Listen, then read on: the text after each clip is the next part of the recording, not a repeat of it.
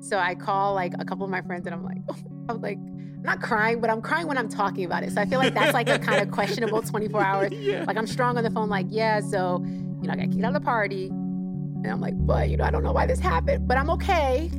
I'm, I'm, I'm all right. I'm good. So I called, um, I, I didn't call, I text my friend, the, the NBA player, um, but I called his wife. And me and her have such an amazing relationship. She's been, honestly, I, I owe them so much. Mhm. Um, but I called her and I told her what happened.